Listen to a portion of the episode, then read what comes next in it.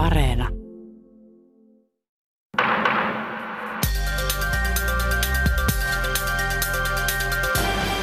Pyörää pöytä.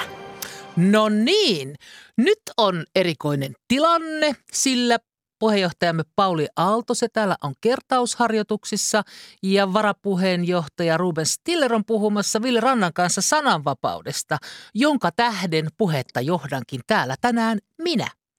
Minun nimeni on Kaarina Hazard ja jännää on, mutta tällä mennään.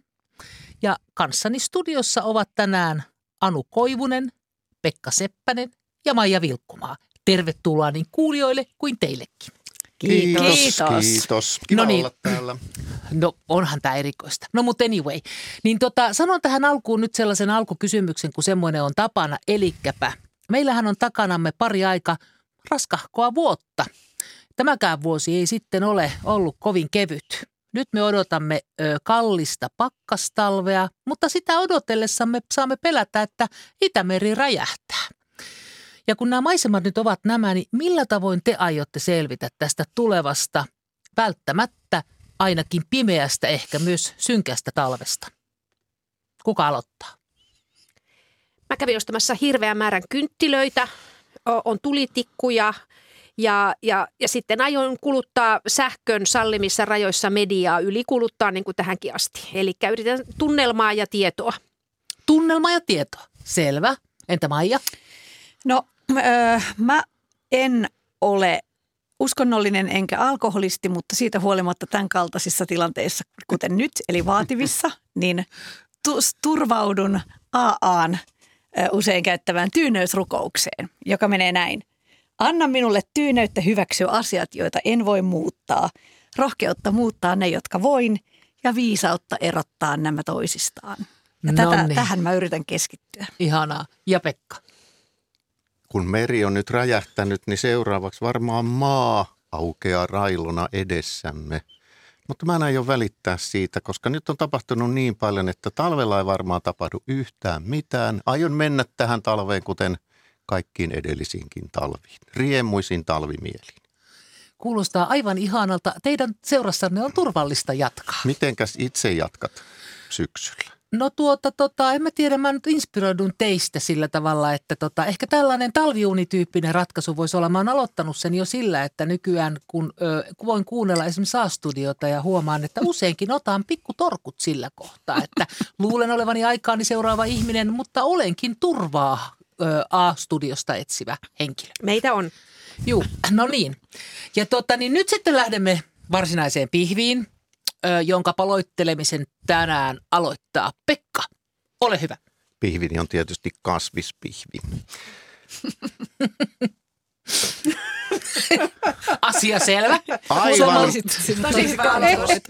aivan muutama päivä sitten Italiassa suoritettiin parlamenttivaalit ja aivan riemukkaaseen suureen voittoon pääsi Fratelli d'Italia, Italian veljet-puolue, jota ainakin Suomen lehdistössä on luonnehdittu äärioikeistolaiseksi.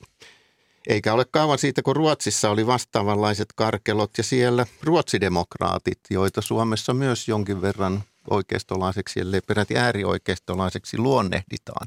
Ranskassa käytiin sitä ennen vaalit ja sielläkin niin sanottu äärioikeisto – kasvatti kannatustaan ja olemme huomanneet, että Unkarissa ja Puolassa ehkä jossain muuallakin Euroopassa äärioikeistolaiset äänenpainot ja, ja, ja vallankäyttö on kasvanut. Mistä on kysymys? Ja vielä suurempi kysymys on se, että voisiko tämä tapahtua myös meillä Suomessa? Onko meilläkin mahdollisesti äärioikeisto nousemassa, ellei suorastaan vallan kahvaa, niin ainakin merkittävään asemaan. No niin, mistä on kysymys ja onko samasta kysymys meillä? Kuka tahtoo aloittaa?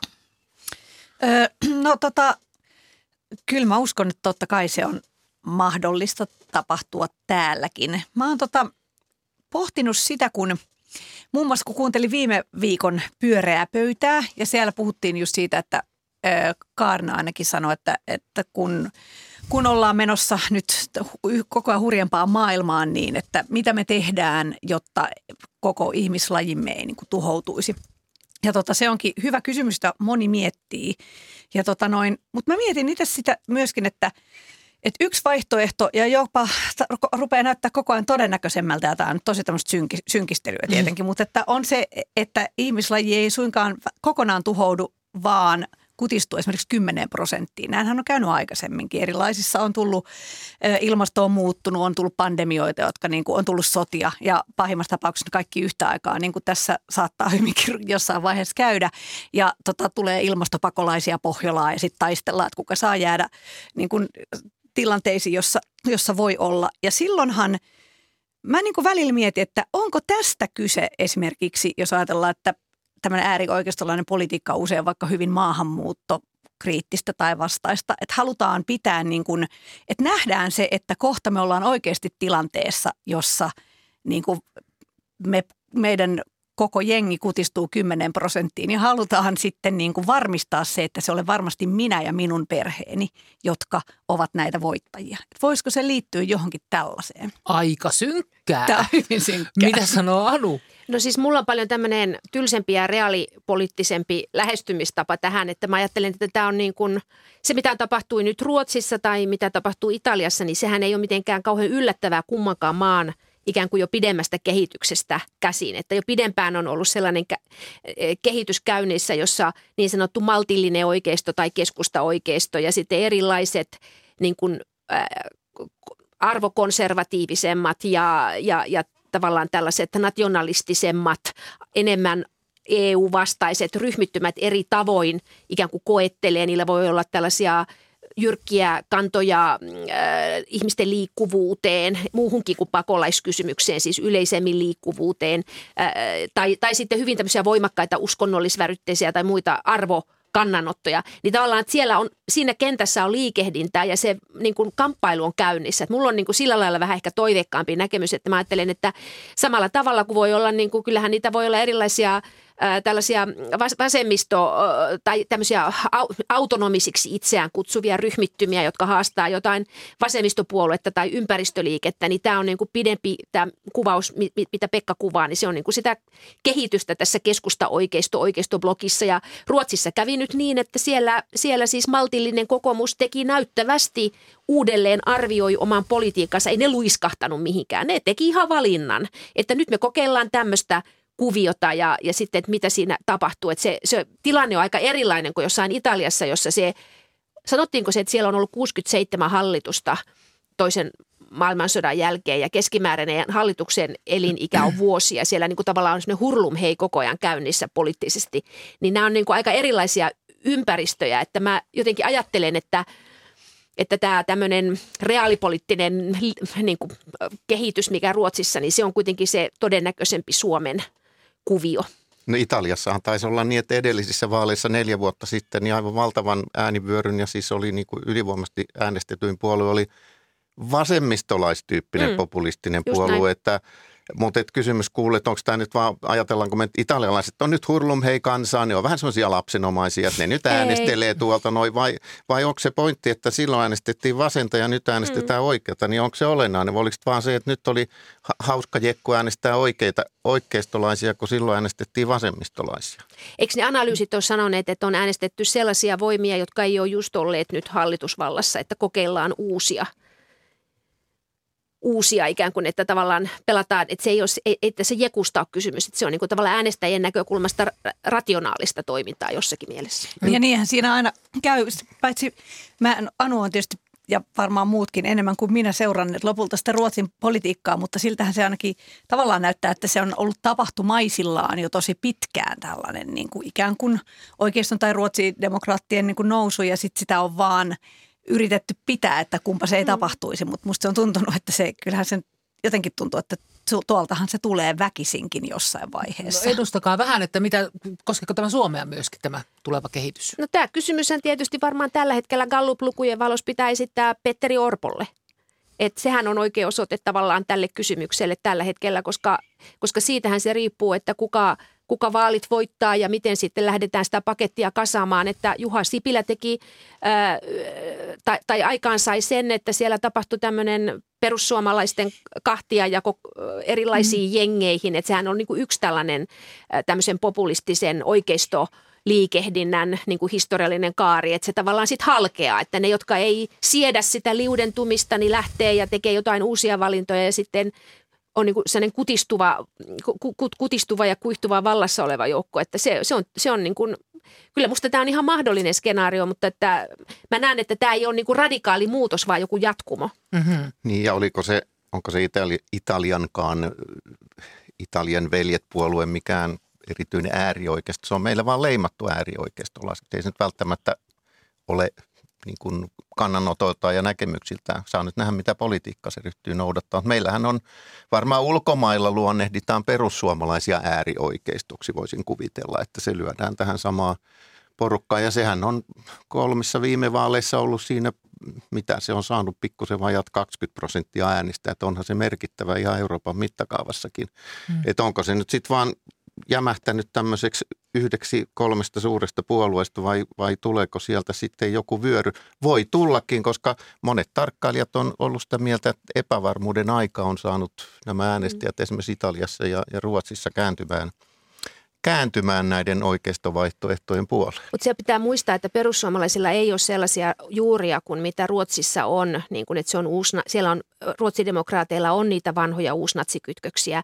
Ja tämä Giorgia Melonin puolue, hänhän on itse, hän on 90-luvulla uusfasistiohjelmissa lausunut kiittäviä sanoja Mussolinin johtajuudesta ja näin, että siellä on historiallista taustaa. Onhan Suomen sisulla yhtymäkohtia kuitenkin mutta, perussuomalaisille. Mutta jos ei Suomessa ole sitten näitä rasitteita, niin sitä suuremmalla todennäköisyydellä ihmiset voisivat äänestää perussuomalaisia hmm. esimerkiksi. Tämä ei ollut kehotus.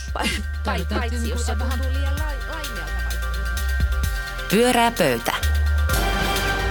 Selvä pyy, eli tota, tähän nyt näytti tämä kehitys kuitenkin enemmän tavalliselta politiikalta kuin miltään tavallaan tällaiselta, tällaiselta tota, tulevaisuuteen nä- nä- näkevältä tota, niin, just niin, reaktiolta. Mutta anyway, mennäänpä seuraavaan tota, aiheeseen, jonka meille esittelee Anu.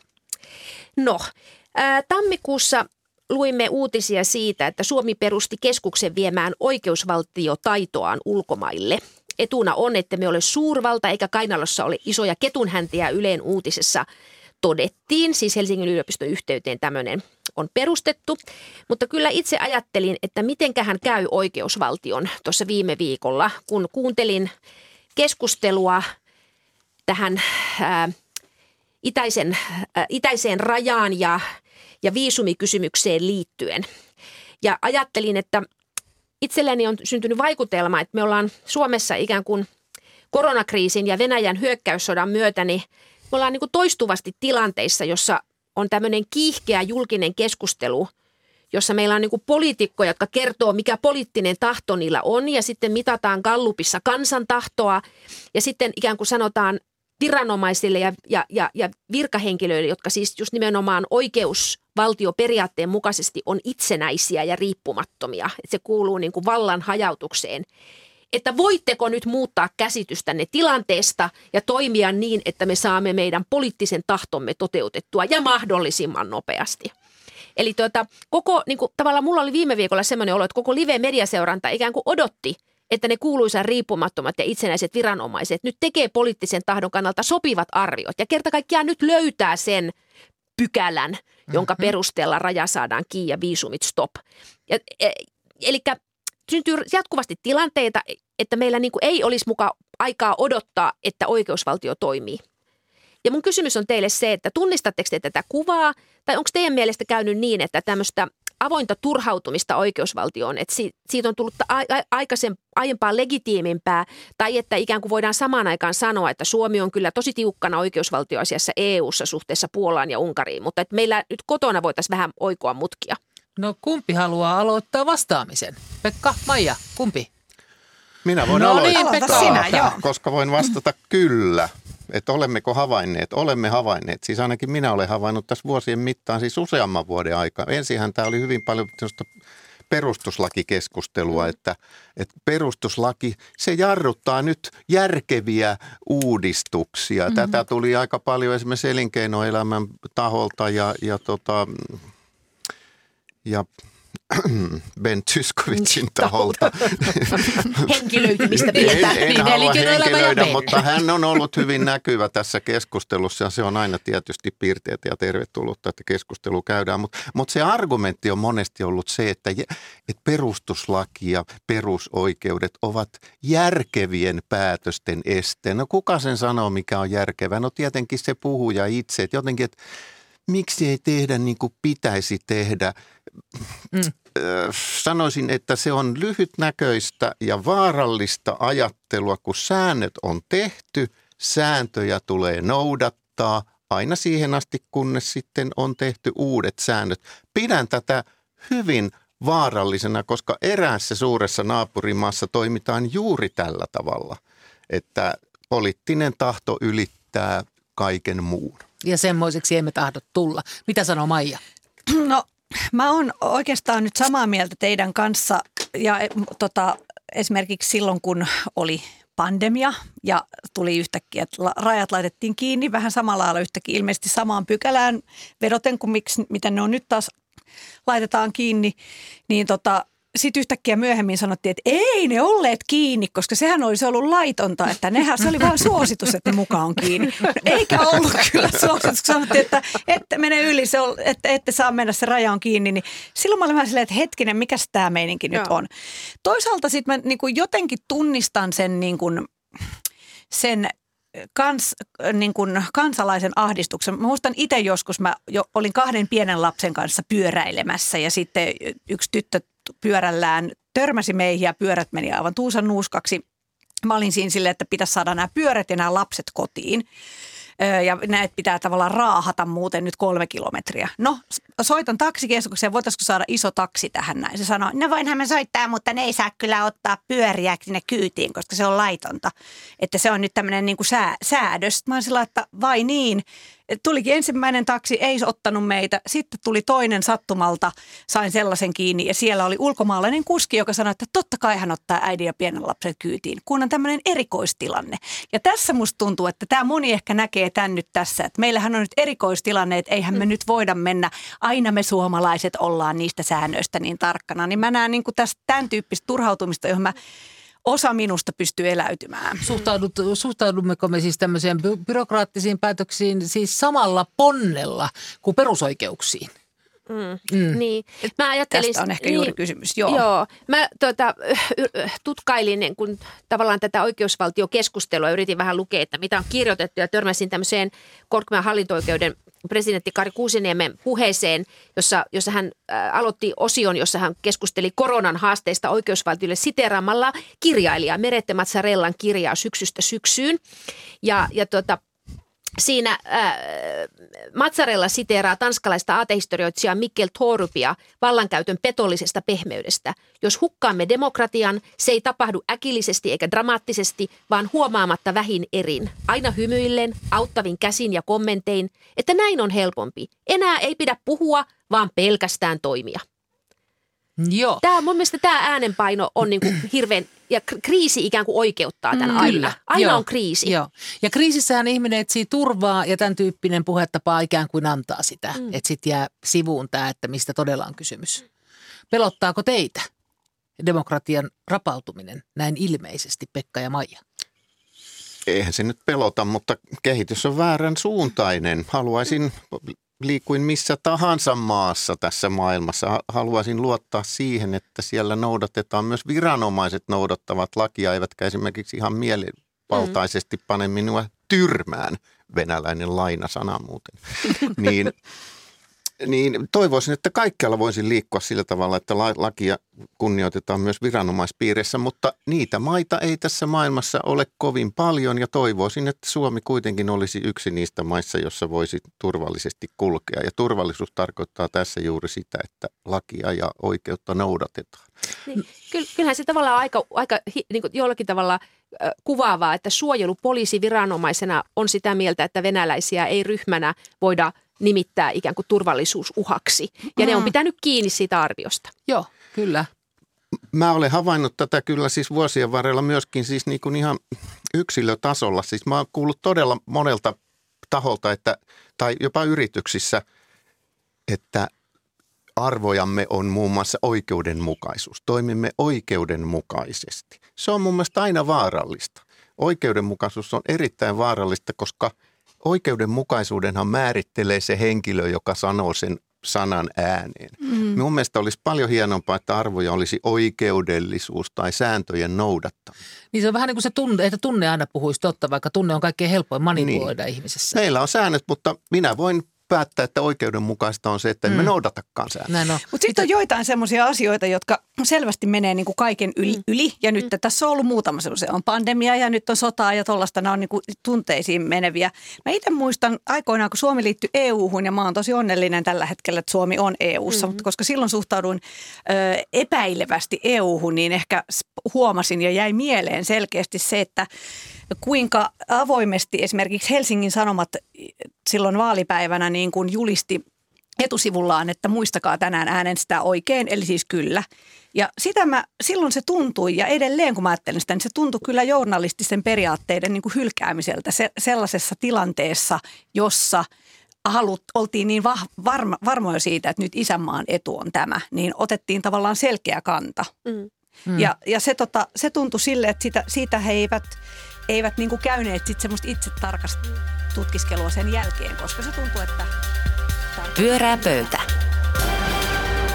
No niin, ja tämän alkuillan viimeisen aiheen meille tarjoilee Maija. Joo, öö, Mä haluaisin ensinnäkin kysyä, että oletteko te hyvissä sielun ja ruumiin voimissa? Näytätte kyllä siltä, mutta ö, nyt on syksy alkanut ja pandemia on loppunut ja kaikilla on ihan hirveästi töitä. Niin kuinka te jaksatte tehdä teidän töitä? Ja mä kysyn tätä, tässä on mä oon miettinyt tätä niin kuin aika pitkään osittain aina heinäkuissin, kun koko Suomi on aina lomalla. Ja mun, mun mielestä Suomi on aina aika pitkään ja sitten sillä vähän niin kuin aggressiivisesti lomalla. Että, että jos ette kaikki muutkin ole lomalla, niin olette hulluja ja tulette jotenkin joudutte kohta burnouttiin. Että se on tosi tärkeää olla lomalla ja sitten samalla se liittyy siihen, että koska koko se muu vuosi tehdään töitä ihan silleen niin kuin aivan otsa hiessä ja lähes kuollen ja sitten niin kuin tavallaan heittäydytään siihen lomaan kuin se olisi ihana lampi. Sitten nyt on ruvattu puhua muutenkin paljon sellaisista asioista kuin silent quitting, että miten pystyt olemaan töissä ilman, että et ole siellä niin paljon kuin vaaditaan, että, että et vaan et vaan tee juuri mitään, mutta, tai teet huomattavasti vähemmän, mutta et kerro tietenkään sitä pomollesi, vaan esität, että olisit normaalisti töissä, mutta et oikeastaan olekaan. Ja, ja tota, tästä mä oon niinku miettinyt, että mistä kaikesta tämä kertoo. Mä itse ajattelen, että silent quitting kuulostaa hassult, koska on tavallaan helpompaa tehdä asioita semmoisen innoittuneessa tilassa kuin sille, että yrittää koko ajan niin kuin tehdä mahdollisimman vähän. Mutta jostain tämä kertoo, että ihmiset on näin hirvittävän uupuneita ja että on niin hirvittävän vaikeaa. Meille tarjotaan sitten kaikenlaista meditaatiota, just tällaisia silent quittingeja ja tota, downshiftausta lääkkeeksi. Mutta olisiko tässä kuitenkin niin, että se sellainen kaikki on sitä yritystä, että ihminen yrittää muuttaa itseään, kun oikeastaan vika on järjestelmässä, joka on jä, niin kuin liikaa meille kaikille. No niin, miten te korjaisitte Pekka työelämän? Pekka. No nyt Maijahan jo kysyi, että miten korjattaisiin, mutta mä haluaisin kysyä kuitenkin sitä, että onko jossain jotain korjattavaa? Onko todella niin, että ihmiset voivat työssä huonommin kuin aikaisemmin? voihan se tietysti olla liikaa, vaikka se olisi vähemmänkin kuin aikaisemmin, mutta mun, mä olen vuosien mittaan koittanut lukea tutkimuksia tästä aiheesta ja mun johtopäätökseni on se, että työelämä paranee, mutta se ei parane yhtä nopeasti kuin odotukset kasvavat. Ihmisten odotukset siitä, mitä työelämä tarjoaa, ne, ne nousevat koko aika ja ja työelämän parantuminen ei pysy siinä vauhdissa. Eli oikeastaan mä kiistän sun väittees. Mm-hmm. Okei, okay, mm-hmm. no niin. Mitä sanoo Anu? Vaikka ehkä oletkin oikeassa. niin. Tämä on minusta tosi vaikea kysymys, koska jokainen ikään kuin vastaa tähän omasta työelämäpaikastaan, jos lähtee niin kuin kokemuksellisesti sitä, sitä haromaan. Ja, ja, ja, ja sen takia sitä on niin kuin vaikea yleistää, koska minusta on niin kuin ihan ilmeistä, että on paljon – paikkoja, jotka on erittäin aliresurssoituja. Me kaikki ymmärretään esimerkiksi, että meillä on niin kuin terveydenhuolto romahtamassa akuutisti mm. tällä hetkellä, koska siellä on niin kuin järjestelmäongelmia, ihmisten puutetta, rahaongelmaa, kaikkea sellaista. Se on niin kuin, siellä olisi hullua sanoa, että se olisi jotenkin, että tämä asennekysymys, että koitapas karpata vähän.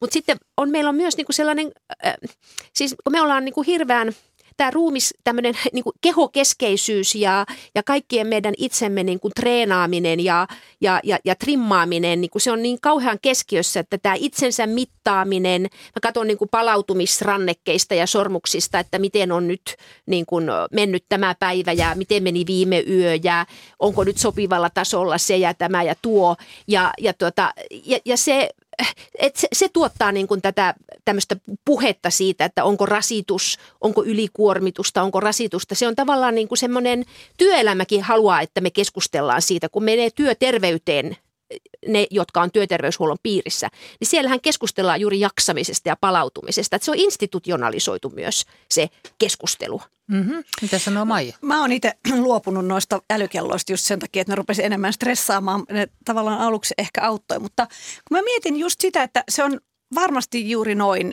Ja sitten, että se tietenkin riippuu siitä, millaisessa työssä on. Itsehän annan koko ajan itselleni työtehtävät, jolla mä voin ottaa myös tota – koska vaan nokoset, joka ehkä sitten t- myös johtaa siihen, että mä en kaipaa samalla hi- hi- hysteerisesti sitä lomaa kuin tuntuu, että moni muu kaipaa, mutta, mutta että, että mä myös mietin sitä, että tämä kaikki keskustelu just tästä jaksamisesta, joka on ehdottomasti tärkeää, koska meillä ei ole varaa menettää ihmisiä burnoutille, mutta tota, eikä, eikä se ole niin kuin inhimillistä elämää sellainen. Mutta samaan aikaan mä näen tässä semmoisen vaaran, mä en tiedä näettekö te sitä, mutta aina kun naistenlehdet on aina ikään kuin väliajoin, säännöllisin väliajoin täynnä niin kuin downshiftauksesta ja nyt tästä silent quittingista, niin mä mietin, että, että siinä on semmoiset riskit, että jos ihminen menee ja sitä väsyttää ja sitten se menee niin kuin tavallaan siihen meininki, että rupeaa niin kuin alisuorittamaan niin, niin eihän kukaan, en mä ainakaan haluaisi omaan projektiini semmoista silent quittaajaa. Niin kuin ikään kuin, että sitten se kuitenkin esitetään tällä hetkellä kaikkialla semmoisena tosi varteen otettavana ja hyvänä tapana niin kuin toimia. Samoin kuin vähän tämä downshifting, joka oli vähän aikaa sitten, että, mm. että luo itsestäsi niin kuin hyvinvointiterapeutti, joka keskittyy hengit, hengittämiseen ja perustaa oma firma. Kyllä ne ihmiset tulevat sinne sitten. Sitten sä lähdet sinne ja sulle ei yhtäkkiä mitään, niin musta tässä on niin kuin joku tällainen – niin kuin ikään kuin vaaran paikka. Tunnistatteko te tällaista? Tota, mua kiinnostaa toi, kun ö, Pekka mainitsi, että ihmisillä on, on tota, kasvanut nämä työelämään kohdistuvat odotukset. Niin, niin onko näin ja mitä ne sitten ovat ja miten näin on käynyt? Mä tarkoitan, että jos, jos me joskus kävimme töissä ja teimme tö, työmme ja sitten menimme kotiin, niin miten me nyt, miksi meillä on niin paljon ö, odotuksia työelämältä, joka liittyy myös vähän tähän downshiftaamiseenkin, mm. että okei, mun pitäisi toteutua siinä työssäni? Mä aina tukeudun tilastokeskuksen työolotutkimuksiin, koska ne on niin kuin todella oikeita tutkimuksia, eikä jokaan kyselyt, jota aina silloin tälle mediassa viljellään. Mutta siis ennen vanhaan töissä käytiin rahan takia ja hyväksyttiin se, että joutuu kärsimään, että saa rahaa. Nyt ihmiset lataa työelämään paljon enemmän muitakin odotuksia, kuten se, että se on merkityksellistä, siellä on sosiaalisia suhteita, siellä on sitä ja siellä on tätä. Ja se on hyvä. Mutta, mutta se, että sitten aivan kaikki odotukset eivät täyty mm. heti, niin sekin pitäisi jotenkin aikuisten ihmisten ymmärtää. Mua tässä kiusaa ehkä se, että, että on olemassa ihmisiä, joilla on oikeasti kurja työ mm. ja, ja huonot esimiehet, rakenteet pilalla ja heidän elämänsä on niin kuin sen takia kurjaa, kun työ on semmoista. Mutta sitten on tämä iso joukko, joilla asiat on hyvin, mutta jotka menee tähän samaan mukaan, että voi, koska minulla on nyt kamalaa ja uuvun ja pölö, pölö. Niin mua aina se, että he peittävät ne oikeat ongelmat allensa mm. nämä äänekkäät valittajat. Mutta mitä jos äänekkäiden valittajien niin kuin tavallaan työpaikassa on, että jos se ei olekaan pelkästään heillä se vaatimus siitä täydellisestä työstä, vaan jos heiltä niin kuin vaaditaan. Pomo siellä vaatii. Useinhan puhutaan vaikka Amerikassa on sellaista, että jos meet niin kuin ei millään palkalla, niin kuin tippipalkalla baariin, niin kuin töihin, niin silloin pitäisi silti antaa koko elämäsi sille baarille ja tavallaan somettaa koko ajan, että tämä on maailman paras baari ja olla 20 tuntia niin kuin duunissa siellä. Että se on siellä mennyt siihen, että, sitä, että onhan se toki mahdollista, että Suomessakin ollaan menossa tähän suuntaan, joka niin vie Otetaan tämä suomalainen malli mieluummin. Pyörää pöytä. No niin, hyvinhän me tässä pärjättiin. Minä kiitän omasta puolestani keskustelijoita, eli Anu Koivustava ja Vilkkuvaata, Pekka Seppästä tästä hetkestä teidän kanssanne ja tietenkin kaikkia kuulijoita. Ja tuota niin, loppusanoiksi sanoisin sellaisen, että kun tosiasia on se, että kun meillä ei ole mitään muuta kuin toinen toisemme, niin pysykäämme sovussa. Pyöreä pöytä.